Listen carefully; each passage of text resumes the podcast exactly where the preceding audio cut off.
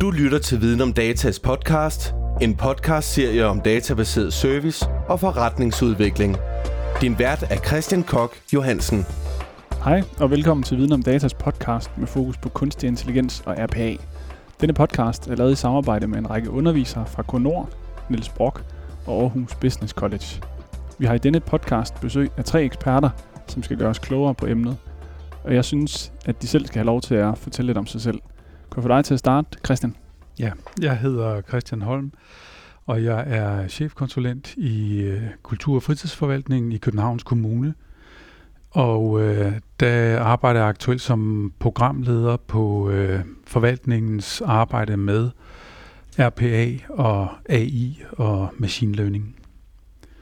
Vi har været i gang i et, øh, i et par år nu, øh, og er i, hvad skal man sige, i den fase, eller vi er der på vores rejse, at vi er gået fra at arbejde med det, vi kalder proof of concepts, eller pilotprojekter for at teste de forskellige former for teknologi af, om det er noget, som øh, vi skal beskæftige os med i vores forvaltning og i det offentlige.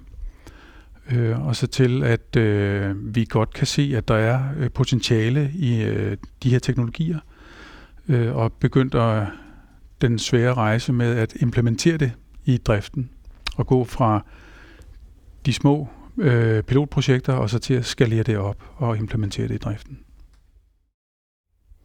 Og så har vi også øh, Kasper med. Ja.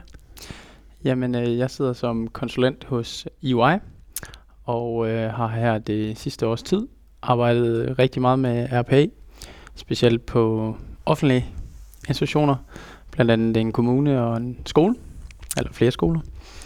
Og øh, ja, jeg har primært fokus på, på udvikling af, af robotterne, så, så koden, og øh, har også haft en del fokus på procesoptimering, og nu senest en, en implementering af en driftsmodel. Og sidste mand, Emil. Jeg hedder Emil, og jeg kommer fra Ernst Young, EU, ligesom Kasper gør. Og øh, der har jeg været i fem år og har en baggrund øh, fra Handelshøjskole, men har inden jeg kom til EU arbejdet med Business Intelligence i tre år. Så i otte års tid har jeg arbejdet med sådan digitalisering og de muligheder, der er inden øh, for det space. Og øh, har i fire år nu øh, beskæftiget mig rigtig meget med RPA og sådan RPA plus machine learning, artificial intelligence og de ting, der ligger ud over. Og øh, det har jeg sådan startet meget med at gøre i den finansielle sektor, fordi jeg har været meget hurtig på bolden i forhold til at komme i gang med det her, og der er en bred udbredelse. Men har senere bevæget mig over nu i, også i den offentlige sektor, øh, og har været projektleder og øh, sådan stået for en bredere agenda på små og store projekter rundt omkring i, i Danmark og i Europa. Nu, nu selve den her podcast, den handler om kunstig intelligens og RPA, men for at vi ligesom kan bryde det lidt ned, kan jeg så få en af jer til ligesom forklare, hvad, hvad er det her RPA, men hvad er kunstig intelligens også? Jeg ved ikke, hvem der har lyst til at starte. Øh, om du vil prøve, Emil? Ja, det kan jeg godt, og det, det interessante lidt i, når man snakker RPA og kunstig intelligens, det er, at det, det er faktisk to vidt forskellige ting. Når man snakker om RPA eller Robotics Process Automation, så beskriver vi det tit som øh, dumme robotter. Det er robotter, der kun kan træffe binære valg, der ligesom er sat op øh, ud fra nogle regelsæt. Så derfor så er der ikke noget kunstig intelligens i det. Det er en, i virkeligheden en, en, en digital medarbejder, man har, der bevæger sig på en helt fastlagt rute, og så tager på baggrund af nogle informationer, den møder på vejen, træffer nogle valg. Og det kan man bruge til at øh, tage data ind i systemer, man kan bruge til at lave en mail ud fra nogle prædefinerede ting. Man kan lave rigtig mange ting, men der er ikke noget intelligent i det. Så i virkeligheden så er det jo sådan øh, uintelligens, øh, når, det, når det kommer til stykket, når man snakker RPA. Så, så der er ikke nogen kobling mellem de to? Øh der, der er jo en kobling, de to, de to ting kan, kan godt bruges til at sætte sammen, hvis man snakker sådan en større digital rejse. Og nu for at gøre begrebs, øh, begreberne sådan endnu mere komplekse, så snakker vi om intelligent automatisering, som øh, i virkeligheden er, er RPA, som man har som et grundlag, og man så bygger man nogle forskellige parametre på det her. Man snakker om, at man kan ligesom lave den, den hele vejen omkring øh, en proces, og så siger man, der kan RPA arbejde med det, men nogle gange er der behov for, at der kommer en machine learning algoritme, eller der er behov for, at der kommer noget NLP, Natural Language Processing, ind over. På den måde kan man ligesom berige den her RPA-proces. Så selve RPA-delen er, er den dumme, uintelligente, men de redskaber, man sætter fast på, er vel det, der gør, at det, man snakker om øh, intelligent automatisering. Så, så kunstig intelligens er sådan en paraply over rigtig mange ting, men i virkeligheden falder RPA oftest uden for den her paraply. Okay. Hvilken paraply kan vi så give den? Digitalisering, eller Okay. intelligent automatisering. Okay. Øhm, men øhm, det er der nok mange øh, sådan skoler omkring det, fordi nogle af de leverandører, der er, når man snakker RPA, de vil også sige, at de har machine learning elementer i sig. Og det vil så være artificial intelligence eller kunstig intelligens. Men, øh, men i hele taget, når man snakker om sådan alle de her øh, intelligente, så er, er der relativt meget begrebsforvirring rundt omkring, er, er, min, øh, er min oplevelse i hvert fald. Ja, for så, så har jeg næsten lyst til at tage et helt tredje begreb, der hedder chatbots, og køre ind. Ja, og Øh. chatbots kan så være, være begge dele. Okay. Og det øh, gør det skønt, at man kan sige, at chatbots kan være, øh, kan være uintelligente, og i virkeligheden, så hvis, når jeg plejer at snakke om chatbots, så går vi tit tilbage og snakker i, Microsoft Suiten i gamle dage, når der kom sådan papirklips op og spurgte, om den kunne hjælpe med noget. Så kunne man spørge den om noget. Det var en chatbot. Men den kunne bare svare på lige præcis de ting, som, som den vidste. Den vidste, hvordan man gik ind i, i hjælp, og så kunne den finde noget der. Men der findes også øh, chatbots, som er skrevne, som øh, er enormt intelligente og, og sådan hele tiden er lærende. Øh, og så findes der også tale øh, chatbots, som man kan få til at ringe og bestille en frisørtid eller, eller andre ting. Så ligesom det, det er meget, meget bredt spektrum, når det kommer til de ting. Jeg ved ikke, om, øh, om du, øh, Christian, kunne forklare lidt om, øh, hvordan I sådan ser på ABA hos jer i, øh, i Københavns Kommune. Altså, hvordan ser I begrebet? Jamen, øh, jeg er faktisk øh, meget enig med Emil i, at, øh, at det er meget vigtigt, at, øh, at man får en begrebsafklaring, når man går i gang med sådan noget her. Med, hvad er det, vi taler om, når vi taler om RPA, eller machine learning, eller kunstig intelligens, øh, chatbots, voicebots osv. Øh, så øh, det, som vi har øh, været meget fokuseret på, det har været at øh, få testet af, øh, hvor er der øh, arbejdsgangen hos os, hvor er der processer hos os, som, som egner sig til øh, RPA. Det er jo sådan, at øh, når vi beslutter os for, at vi vil prøve at teste sådan noget af, så er der rigtig mange, som rigtig gerne vil samarbejde med os. Øh, af de private leverandører, eksterne leverandører, som vi kalder dem. Øh, og øh, der har vi øh, startet ud med at lave en markedsundersøgelse, øh, hvor vi prøvede at gå i dialog med, med flere forskellige aktører på markedet, og opdagede jo også hurtigt, at øh, vi var ikke helt sikre på, om det var det samme, vi talte om, når vi talte om tingene. Så det var rigtig vigtigt for os at få den her begrebsafklaring. Og hvor vi fandt ud af, at øh, RPA, altså det er, som Emil siger, det er egentlig relativt simpelt, men øh, det er jo et, en teknologi, som for så vidt har været rigtig mange år øh, på markedet. Det er bare nyt, at øh, vi bruger den, øh, som vi gør nu. Øh, det har været testredskaber til systemer, men øh, efterhånden, som vi får digitaliseret flere og flere af vores arbejdsgange, så finder vi ud af, at de her testsystemer kan bruges på de her digitale arbejdsgange. Og øh, rigtig mange øh, sidder jo øh, i øh, den offentlige sektor og arbejder i systemer, hvor de her systemer ikke nødvendigvis taler sammen. Øh, der er ikke en integration mellem systemerne, så de øh, data, de informationer, man arbejder med i et system, skal man have over et andet system. Øh, og hvis ikke at, øh, der er integrationer mellem dem, så flyder de ikke automatisk over, så skal man have folk til at sidde og taste dem fra et system over et andet system. Og der er den her teknologi øh, rigtig god til at øh, ligesom at binde de her systemer sammen. Så øh, det vi jo har kigget efter, det er jo så de her manuelle arbejdsgange, som er forbundet med øh, systemer, hvor man sidder og trækker data ud og sætter dem over i andre systemer, i mangel af, at der er integrationer mellem dem. Og det kan vi finde rigtig meget af, øh, fordi øh, gennem de seneste år er flere og flere processer blevet digitaliseret, og vi har arbejdet i, i også i meget gamle systemer, det vi kalder legacy-systemer. Øh, det er for eksempel på, ja, på arbejdsmarkedsområdet eller på øh, folkeregistret området med, øh, med programmer der. Det er på de sociale områder. Så altså, jeg tænker, at øh, nærmest alle politikområder, jeg kan komme i tanke om inden for det offentlige, har haft nogle hvad skal man sige, dedikerede systemer til deres øh, processer. Øh, og det er, det er sin sag at få opdateret i de her øh, systemer, plus at øh, vi blev pålagt, at øh, vi skal journalisere i flere og flere systemer, vi skal dokumentere mere øh, af det, vi laver i den offentlige sektor. øh, så der kommer sådan knopskydninger af alle mulige systemer, der skal understøtte os og hjælpe os med det. Øh, så vi kigger jo ud i sådan et øh, systemlandskab, hvor systemerne ikke nødvendigvis tæller sammen. Øh, så det er der, vi har set stor fordel i at, at arbejde med, med RPA. Men det er også det, jeg oplever hos, hos jer i, i UI, når jeg er ude hos øh, både offentlige, men hvad med altså også private, at, at der er det her problem. Øh. Jeg vil sige, det er, det er også meget øh, øh, systemer, som, som jo overhovedet ikke har nogen øh, grund til at skulle hænge sammen.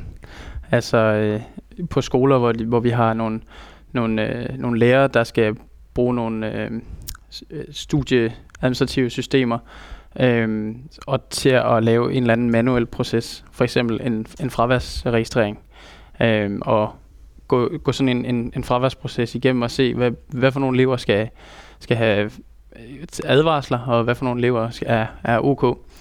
Øh, der hænger jo ikke noget sammen med at for eksempel sende en mail ud, øh, og der er ikke sat noget automatisk op i systemerne. Så på den måde kan vi sagtens se det. Og, og på kommunerne, jamen, øh, der er bare nogle systemer, som er så gamle, at man ikke udvikler på dem mere, fordi det er for dyrt.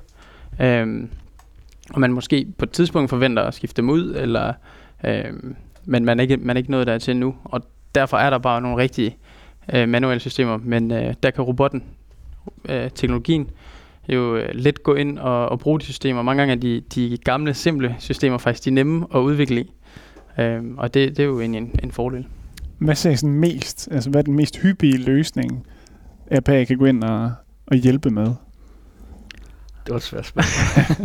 øh, altså det vil sige, anvendelsesområderne er mange, men det er meget det, som man ligesom kalder øh, som back-office-processer, eller sådan nogle, hvor det er repetitive processer, hvor, som ligger og ikke vender mod borgeren, eller vender mod, øh, eller vender mod en kunde i sidste ende. Tit er det sådan nogle ting, som netop er sådan opdateringsopgaver, eller flytte af data, eller det kan være de her testopgaver, som Christian beskriver, som det tidligere har været.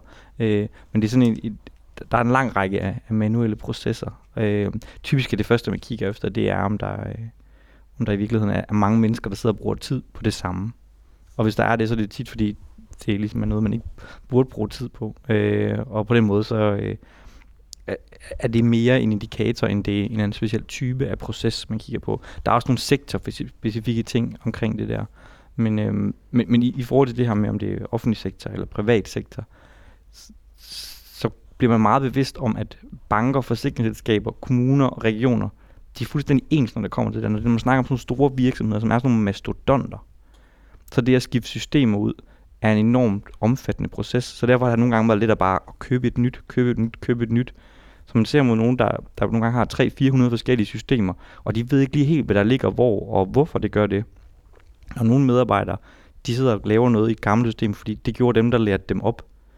Så derfor så er det tit sådan, i, det her omfang også en kærkommen lejlighed til at besøge sine processer fra sådan ikke-teknisk vinkel. Hvis man siger, hvad er, det, hvad er den bedste proces at opdatere og, eller, og automatisere? Det er jo i virkeligheden at sige, skal vi ikke gå væk fra at snakke automatisere, og så sige, hvad er den, hvad er den proces, der er mest irriterende for, at I bruger mest tid på? Og så kan man se, er det overhovedet en teknisk løsning, der skal til? Er det i virkeligheden bare fordi, man kunne gøre noget helt andet?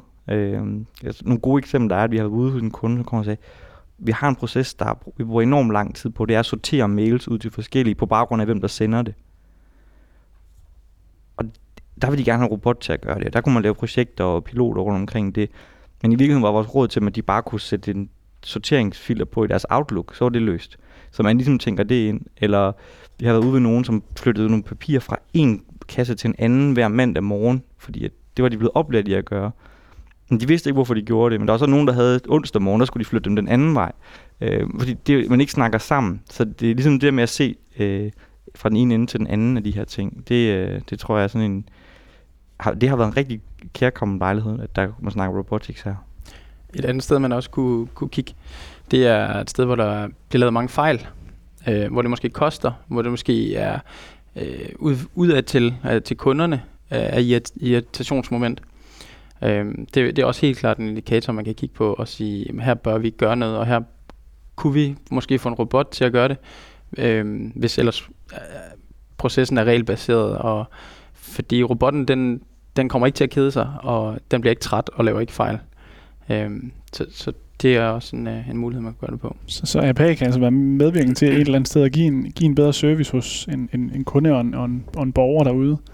Øh, Ja, på de rigtige processer vil jeg sige ja. Helt Okay. sikkert. I høj grad, så mm. er det jo noget, med, det giver noget mulighed for noget, øh, noget 24 timer i døgnets support på et eller andet. Øh, om det er en chatbot eller en RPA-robot, du sender en, en forespørgsel ind til en kommune eller øh, en region eller noget som helst andet, du gerne vil have svar på, så er man afhængig af, at der er nogen, der skal svare dig. De skal være på arbejde, og det er de typiske tidsrummet øh, 8-17 eller noget, der ligner. Øh, men i virkeligheden er det simpelt forespørgsel, man har, så kan man have en robot, der går den tilbage ned i systemerne og henter det og sender en mail ud og svarer på de her spørgsmål. Så det gør, der en, en langt hurtigere svartid. Det vi ser rigtig meget er, at opgaverne, der bliver løst, ikke nødvendigvis bliver øh, automatiseret, fordi at de tager lang tid at lave, men det kan også være, fordi at det er ikke nogen, der bliver opprioriteret heller. Så på den måde, så er det nogen, hvor øh, der må være en borger eller en kunde i den anden ende, der venter lang tid. Øh, og det vil man gerne være fri for os. så, altså hvis vi skal kigge lidt på Københavns Kommune, hvorfor er det så, I har valgt at, at gå ind og bruge RPA hos jer?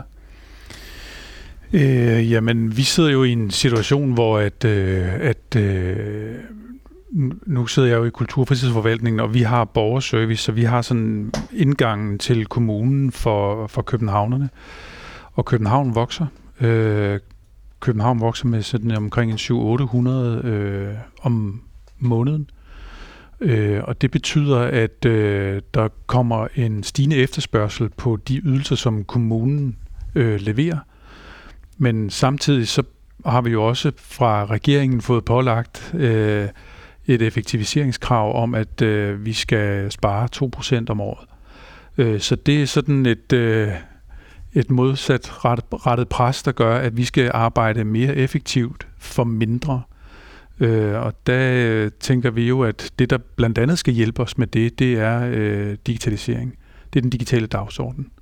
Så øh, vi skal arbejde smartere, øh, vi skal arbejde mere optimalt, øh, og der øh, kan teknologien, ser vi et potentiale i, at teknologien kan hjælpe os med det. Sådan, jeg synes, det er lidt interessant også at høre, altså, når man så har noget RPA, når man har sat en eller anden robot op, hvad, hvad kræver det så egentlig af vedligehold efterfølgende? Øh, hvem, og hvem kan varetage det her øh, vedligehold? Man kan sige, vi, vi typisk går ud, om vi kommer ud fra som de her eksterne øh, medhjælpere, og så siger vi, at alle kan lære det. Alle kan, kan i virkeligheden øh, varetage øh, vedligeholdet af de her robotter.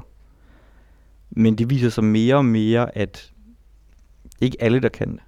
Øh, det, øh, det er de fleste, der kan lære det. Øh, det er de fleste, der kan der ligesom opbygge de kompetencer. Det er sådan en relativt simpel øh, oplæring, der kan tage et eller andet sted mellem to uger og en måned, så har man sådan den basis forståelsen for det.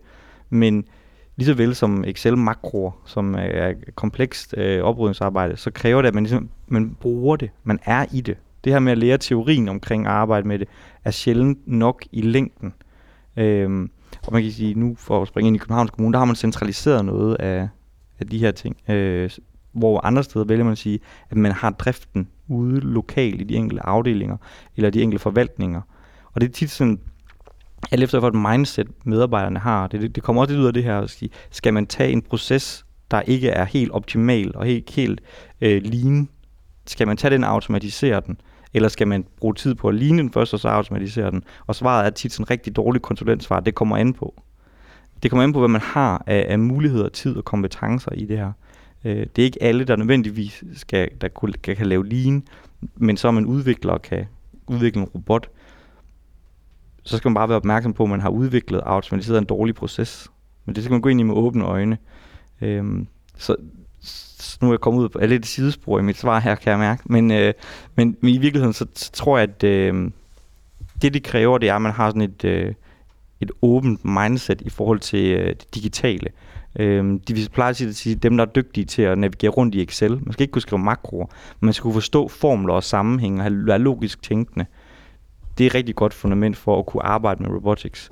Øh, det er i højere grad noget, hvis man ligesom arbejder med Visio eller sætter sådan nogle bokse sammen, så det er den måde, man ligesom skal, skal arbejde med det. er den forståelse af det, hvis man ikke bryder sig om det, så kan det blive en lang vej. Men hvis man godt kan forstå det og godt kan lide det, så er det den vej, man skal gå ind. Øh, men man skal også gide at bruge tiden. Øh, og det har vi set i højere og højere grad, når vi har arbejdet med forskellige kunder, at man nogle gange har sagt, Nå, nu har vi sparet to øh, medarbejderes tid væk, og de kan så gå ind og være dem, der arbejder med robotics i fremtiden. Hvis det ikke er de rigtige, man vælger der, så går der ikke ret lang tid, før de forlader arbejdspladsen og tager et andet sted hen, fordi de synes ikke, det er spændende. Så den der, man skal have det, den der drift, hvor man gerne vil arbejde med de her ting. Ellers så bliver det, øh, bliver det rigtig hurtigt en, en hård opgave, selvom jeg synes, det er helt fantastisk sjovt. Derude ved, ved jer hos Københavns Kommune? Altså, jamen, vores erfaring er på nuværende tidspunkt, at, øh, at det vi har behov for, når vi arbejder med det her, det er for så vidt en, en hybrid mellem folk, som er øh, gode og interesserede i at arbejde med processer og procesoptimering, og så folk, som er interesserede i at arbejde med systemer og udvikling af systemer. Øh, så det er sådan programmering eller kodning. Øh, øh, og de, øh, den, den kombi, den, dem, dem er der ikke mange af. Øh, og vi har, vi har dem i hvert fald ikke øh, i forvejen. Øh, vi er måske heldige, at øh, vi kigger rundt omkring og kan se i nogle IT-afdelinger, at der sidder nogen, der har arbejdet med kodning, øh, og har en forståelse for det, og som synes, at øh, nu kunne de godt tænke sig at prøve at arbejde lidt mere med processer, arbejde lidt mere med forretningen, altså arbejde ud i, øh, øh, hvad vil det sige at arbejde med sådan noget. Eller at vi har proceskonsulenter eller lean-konsulenter, som øh, synes, at det her det er en rigtig spændende dagsorden, fordi den bygger ligesom oven på den linbølge, vi har været igennem i den offentlige sektor, og også i den private sektor for øvrigt, øh, for år tilbage. Øh, fordi, som jeg sagde tidligere, at vi er blevet mere digitale. Så hvis du skal arbejde med procesoptimering i dag, så skal du også have øh, en, en, en, hvad skal man sige, en forståelse for digitalisering, og for hvad det vil sige at arbejde med øh, teknologi og digitale processer. Så, øh, så der er det, proceskonsulenten skal til at interessere sig lidt for, hvad er det, vi taler om, når vi taler om at automatisere, og når vi taler om machine learning osv.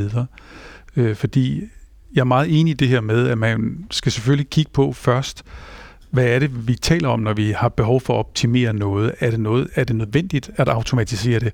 Er det nødvendigt at øh, koble eller kode en robot til at klare den her proces, øh, hvis vi kunne klare det med, at nogen gør noget andet, eller vi får ryddet op i nogle processer med noget traditionelt lean, eller ja, øh, procesoptimering. Men, man, men man kan sige, at for det spil ind i det, du siger, så, så skal man kende det digitale igen. Man skal kende til ja. robotics, før man kan give svaret rigtigt på det. Yes. Så det, det er ligesom også lidt hønnen og ægget i forhold ja, til, det til, det. til det. Ja. Og altså, vi oplever jo, at, at øh, der kommer nogle nye øh, funktioner hos os, fordi øh, det er rigtigt nok det her med, at når vi taler RPA, jamen så taler vi jo om, om robotprocesser osv., og en robot, den kan arbejde 24-7, og den skal ikke have frokostpause, og den skal ikke holde ferie, øh, og den bliver ikke syg osv. Og øh, det må vi bare erkende, at det holder ikke helt øh, den holder ferien imellem, for den står af. Øh, den bliver syg, fordi der er nogle processer, der ændrer sig, så den skal ligesom på værksted eller lige på hospitalet og kigges efter igen. Øh, og sådan er det lidt, at øh, det er ligesom en ny øh, kollega, man har fundet, fået ind øh, i, sin, øh, i sit flow eller sin, øh, sin proces. Og det skal både medarbejdere og ledere øh, gøre sig klart, at øh, det er ligesom en ny kollega. Øh, og hvad er det så for nogle behov, den her nye kollega har, øh, det er også noget overvågning. Det er også, at man følger med i, hvordan har robotten det i dag. Øh, fordi øh, der opstår også fejl. Det er ikke nødvendigvis robotten, der laver fejl. Man kan sige, produktet er måske fejlbehæftet, men det er jo så fordi, der er kommet et eller andet forkert ind, eller der er noget, der er blevet ændret. Så der er også nogen, der sådan dagligt, afhængig af hvor ofte at øh, robotten afvikles, kan man sige, øh, skal sidde og, og holde øje med, at øh, den, den nu også gør det, den skal.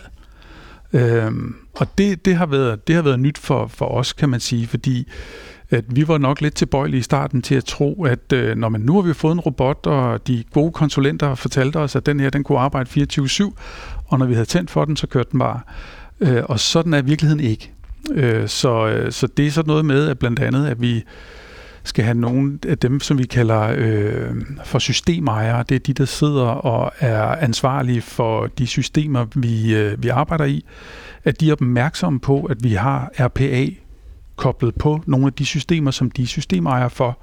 Så de skal melde changes ind, og sådan, hvis der kommer forandringer i de systemer, som de sidder og er ansvarlige for, så skal de melde det ind til en systemkoordinator, som er en rolle, vi har identificeret, vi ikke havde tidligere, som ligesom går på tværs og er opmærksom på, at i den her arbejdsproces, der har vi nogle forskellige systemer. I den her arbejdsproces, der er der tilkoblet en RPA, der er tilkoblet en, øh, en robot. Så hvad sker der, når der kommer forandringer i nogle af de her systemer? Så stopper den jo. Indtil at øh, der er nogen, der går ind og, og retter det. Og måske tilføjer noget kode, eller gør noget andet. Ikke? Hvordan gør det med sådan, øh, trivselen øh, altså øh, blandt medarbejdere, at man får en, en ny kollega ind, som... I starten så synes øh, de fleste jo, at det er rigtig sjovt, og øh, at øh, robotten skal også have et navn. Øh, og så navngiver man den, øh, og det kan, det kan der være fordele ved, og det kan være sjovt osv., men det kan også være ulemper ved det, hvis man kommer til at navngive den med et navn, og der så på et tidspunkt bliver ansat en kollega, der hedder det. Så har man pludselig, uh, skal robotten så hedde noget andet, eller hvad er du nu så navn 1 og navn 2 og så videre. Så, øh, så, så det, det er i hvert fald vores erfaring, at man skal være lidt påpasselig med det der med navngivning og sådan. Men ellers så er der jo mange, som er rigtig glade for det, fordi de kan jo godt se, at den øh, udfører nogle opgaver, som før har været øh, måske irriterende at øh, skulle lave for nogen. Øh, og vi kan, men vi kan også godt se, at øh, nogle øh, medarbejdere, de siger det ikke direkte, men vi kan godt mærke på dem, at øh, der forsvinder nogle opgaver nu, som de måske synes var meget rare lige at gemme til sådan en regnfuld eftermiddag, hvor man satte sig ind på kontoret øh, og lukkede døren, og så tog en kop kaffe og tændte for radioen, og så kan jeg sidde og overføre de her data stille og roligt, og behøver egentlig ikke at, at koncentrere mig så meget om det. Selvfølgelig, jeg skal ikke lave fejl og så videre i min indtastning. Men nogle af de her opgaver, vi kender det jo alle sammen, det her med, at vi kan ikke være lige meget på hele tiden. Øh, vi har brug for pause, vi har brug for alsidighed i vores arbejde og så videre. og det er jo så noget af det, at vi skal være opmærksom på, at den her type opgaver, den, den er der faktisk nogle medarbejdere, som egentlig godt kunne lide. Måske ikke at sidde og lave 100% af tiden, men i hvert fald noget af tiden. Men der må vi jo erkende, at hvis vi skal nå i mål med det, jeg talte om tidligere med, med, med, vores, med vores effektivisering og så videre, jamen så er det her den type opgaver, som vi i hvert fald skal se på, øh, kan laves med en anden økonomi, end den vi laver den med nu. Så, så det, er, det er kommet for at blive.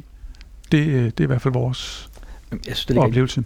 Et enormt stort ledelsesansvar i det her. Hele tiden den måde, man kommunikerer det her ud på. For man kan sige, at, at hvis man kigger på den finansielle sektor, har de været vant til, at hvis man de, den her type opgaver, der kunne, der kunne automatiseres, de var typisk blevet flyttet til et shared service center, eller de er blevet outsourced, og de var flyttet væk. Så der har, der har været sådan en mindset om, at det, de, der har været lyd ud i den her type opgaver. Der er nogle sektorer, inklusive den offentlige sektor, har ikke haft de samme friheder til, til at kunne gøre det her uden det, det tekniske øh, elementer i det. Øhm, og så er der en, en, en, man skal kommunikere det her ud, at det her, der bliver automatiseret, er ikke ondskaben, der kommer. Besparelsen er der uanset.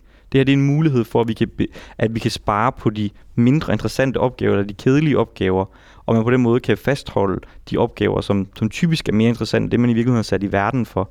Men hvis man i stedet for får sådan en, en fortælling om, at mm, nu har vi automatiseret en proces, og derfor er der nogen, der mister deres job, eller derfor skal vi lave en besparelse, så bliver det en helt anden måde. Så bliver det sådan en modarbejdelse i organisationer. Og det om det er offentligt eller privat, så, så er det, der er enormt meget ledelsesansvar øh, i det her. Så det ikke bare bliver landet i hjørnet, der vokser sig større, og de kan mærke, at i den her afdeling, hvor man automatiseret, uh, der er de pludselig tre mænd mindre, eller at det ligesom vokser sig som sådan et monster inde i organisationen. Man skal sige, og være ærlig og sige, hvis det er tilfældet, vi er nødt til at spare et eller andet. Og øh, det er vi ligegyldigt hvad. Det kan godt være, at der kommer en robot og laver nogle opgaver. Men det er sådan, vi skal spare på kerneopgaverne. Og det er ikke altid, at alle øh, erhvervsledere er enige med mig der. Øhm, og det er ikke altid, at, øh, at jeg synes, at, øh, at det er den bedste måde frem. For der, der er udfordringer med, med de ting. Ja. Jamen, øh, jeg vil også øh, give Emil ret, at øh, kommunikationen øh, er det vigtigste, og den, den halter tit. Øhm, hvad, hvad er det her robotics, øh, der kommer ind? Øhm, og jeg, jeg synes også tit, vi, vi oplever egentlig, som, som du siger, at folk de, de synes, det er spændende, og de vil gerne hjælpe. Og, øhm, vi kommer jo ud, ud som, ind som den, den, den nye medarbejder sammen, sammen med det her produkt. Og, øhm, og der, der, der hjælper de egentlig, men har oftest øh, svært ved at se, hvad betyder det her for mig? Og hvordan kan jeg bidrage til det? Og det er jo, det er jo især der også lederen skal, skal, skal være med på at fortælle, er min stilling væk, eller hvordan skal jeg arbejde videre? Og jeg synes også tit, at man har en forståelse for det derude, at øh, nu kommer robotten, og øh, så er det den her proces, og så skal jeg ikke tænke mere på den proces øh, resten af mine dage. Men dem, der har siddet med den her proces tidligere, de kommer nok højst sandsynligt til stadigvæk at sidde med dele af processen, eller øh, enkelte cases af, af processen, som robotten ikke kan håndtere. Fordi øh, det er sjældent, meget, meget sjældent, at robotten den kan håndtere fra start til slut på de 100% af casene. Men øh, ofte så kan det måske være 20% af casene, eller øh, en del, måske midten, eller slutningen, eller starten, eller hvad det nu kan være, af den her proces. Så, øh, så også den her holdning med at fortælle dem, at øh, så stærkt går det heller ikke. Øh, vi skal lige have, have nogle ting i gang, og den er med til at hjælpe dig, og den skal, den skal ses som et værktøj til, at vi ligesom kan blive bedre i den organisation, man nu sidder i, og levere et bedre produkt.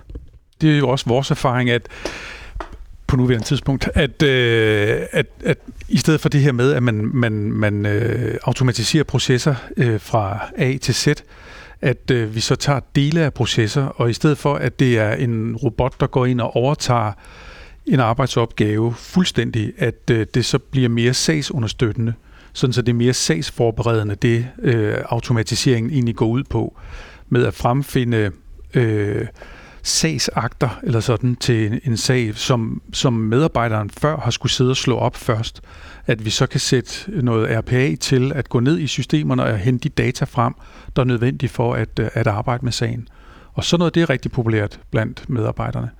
Fordi det er det der med, at øh, jamen, hvis bare jeg kunne trykke på en knap og så få en maskine til at øh, forberede det her, så jeg egentlig bare skulle ind og vurdere osv. Så, videre. så man kan sige, det er alt det her manuelle arbejde, som egentlig har været lidt irriterende, og hvor det, som vi jo rigtig gerne vil nå frem til, det er, at vi får øh, medarbejdernes faglighed endnu mere i spil, øh, sådan så at I kan nok forstå, at når vi er presset udefra, øh, vi kan ikke ansætte flere, vi skal arbejde smartere, jamen så er der nogle så er der noget, der skal, der skal hjælpe os med det, og det, øh, det er det her. Og så synes jeg også lige, at jeg vil sige, at, øh, at vi arbejder jo også inden for et felt her, som er rigtig meget hypet, og at man kan jo jævnligt se øh, programmer om det i fjernsynet, man kan læse om det i medierne, robotterne kommer, og de tager dit job. Så den, den skal vi jo, øh, det, og den, den, hvad skal vi sige, altså hele den, den øh, øh, øh, hvad hedder det, altså hele den dagsorden skal vi jo også tale ind i, og den skal vi forklare vores medarbejdere, at øh, det er nok ikke lige sådan, at der kommer kørende en robot ind her, der overtager dit arbejde med det samme. Hvad er det egentlig, vi taler om, når vi taler om det? At det er ikke fordi, der er nogen, der skal miste deres arbejde, så jeg er meget enig med jer i, at at det er et ledelsesmæssigt ansvar at få tydeliggjort over for øh, organisationen og for afdelingen, hvorfor er det, vi arbejder med det her, og hvilke konsekvenser får det? Hvad er det, vi forventer at få ud af det? Øh, og der er ikke nogen, der mister deres arbejde på grund af det her. Man kan sige, at der er måske nogen, der mister nogle opgaver, som vi talte om lige før, men det er så for, at man får frigivet tid til andre ting. Det er sådan det, der er, der er hovedfortællingen hos os. Og så kan der opstå en masse nye. Det øh, kan der, ja. Som præcis. Dem, der ligesom skal vedligeholde øh, og træne øh, robotten. Nu, nu har vi kommet til at snakke lidt om, hvor, hvor er det, vi er på vej hen, og hvilke kompetencer skal man have. Nu har vi jo en rolle i at uddanne øh, erhvervsskolerne, eleverne på erhvervsskolerne til ligesom at, at blive rustet til det, der er derude. Altså hvis I skulle komme med nogle, nogle råd til, hvordan skal de forholde sig til RPA, og vi snakker jo for eksempel kontoruddannelsen, altså nogle, øh, der kommer ud i offentlig administration, øh, der sidder med nogle administrative opgaver, altså hvad, hvad skal de forholde sig til? Øh, de, de skal omfavne det. Okay. I høj grad. Ja. Jeg kan sige, nu øh, i konsulenthus som vores, vi ansætter ikke nogen, der ikke har en digital vinkel på. Øh, om de så aldrig nogensinde kommer til at arbejde med at skulle automatisere noget, eller om de ikke kommer til at skulle sidde som udviklere, så er det så vigtigt, at man skal kunne se mulighederne i et eller andet kontekst. Og øh, om du tager kontoruddannelse, eller hvor i, hvor i verden du kommer til at sidde et sted, så vil der være mulighed for at kigge på sådan en, en løbende optimering af ting. For der var, kostpresset vil aldrig ændre sig. Der vil, altså, det er ikke sådan en dag øh, inde i, ved Christian, siger de, nej, hvad, brug 2% mere næste år. Det tvivler jeg på i hvert fald. Øhm, det kommer men, nok ikke til at ske. men så derfor så det med, at, med at kunne se hele tiden den der sådan forbedringspotentialet, og det der hybrid mellem kunne forstå forretningsgangen og have en digital vinkel på. Hvis man om meget kort tid ikke forstår det, så tror jeg, man bliver gjort overflødig. Og vi ser det bare hos os, at der er mange af de gamle, alle partnerne hos os, de, de frygter, fordi de ikke har fået den her øh, digitaliseringsagenda med fra, fra skolen og fra deres unge arbejdsår. Så det er så vigtigt, at man, at man forstår det. Også hvis man kommer til at arbejde ude i mere, øh, hvad kan man sige, øh, fysiske jobs. Altså der kommer også robotter derude. Altså om man... Øh, ligegyldigt hvad man arbejder med, også de jobs, som vi har snakket om, som har, der, har været, der har været tunge i forhold til øh, det kognitive, altså læger eksempelvis. Man kan se, altså allerede på Rigshospitalet i dag, er der stillet en IBM Watson-robot op, som bliver brugt til at, at øh, hjælpe i kraftbehandling, ved at den kan finde ud af hvad, og diagnostisere. Og det betyder ikke, at man skal spare penge.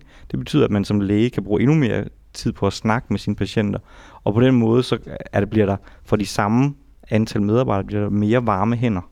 Så hele den her måde at have tænkt det, det kræver for eksempel nogen, der har en medicinsk forståelse, at de har tænkt det her ind. Og så vil det være alle steder, at man ligesom skal have en faglig forståelse, samtidig med at man også skal tænke, hvad er det for nogle digitale muligheder, der ligger derude. Og det synes jeg, vi skylder hinanden alle sammen, og, og at der er sådan en bred digital forståelse. Så det, det er ligesom de kompetencer, man skal ind ud med, eller i hvert fald det, det syn, man skal ind ud med? Altså det øh, er i hvert fald min, mit take på det, at man, at man skal man så kunne forstå det. Det er ikke sikkert, man skal arbejde med det i praksis, men man, man kobler sig selv af, hvis man ikke forstår, hvad, hvad der, er, der kommer til at foregå i fremtiden her. For det går så enormt hurtigt.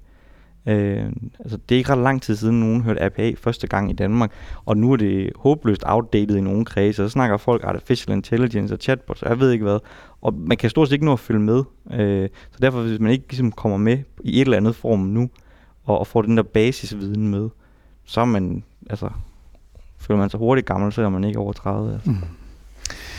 Jeg er meget enig. Altså, vi har haft øh, nogle kontorelever øh, hos os, øh, som vi kaldte, de var digitale kontorelever. Og det var netop også for at understrege, at de, øh, at de skulle have et fokus på, hvad, hvad det vil sige at arbejde med digitalisering. Ikke nødvendigvis fordi de skulle være teknikere og sidde og kode osv., men netop fordi de skulle forholde sig til, øh, når vi arbejder øh, i kultur- og fritidsforvaltningen, hvor er det så, at det digitale slår igennem? Og det gør det jo mange forskellige steder, både på, i kulturtilbudene, på bibliotekerne og i kulturhusene, og også ude i idrætsfaciliteterne osv.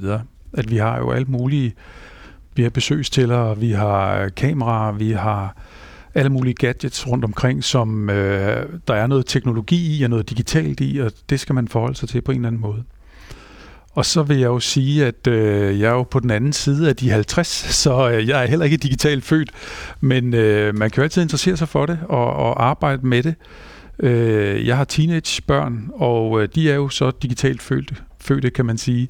Øh, og øh, så jeg er ikke så egentlig ikke så bekymret for, for de unge mennesker i dag, fordi de har ikke noget valg, kan man sige. De øh, er født ind i en tid, hvor de skal forholde sig til, den, til alle mulige former for teknologier, som vi andre ikke skulle for ja, 30-40 år siden. Øhm, og stadigvæk så skal vi heller ikke glemme, at det ikke bare fordi man er født i nu her, at man bliver digital. Øh, det bliver man også ved at interessere sig for det, som Emil siger.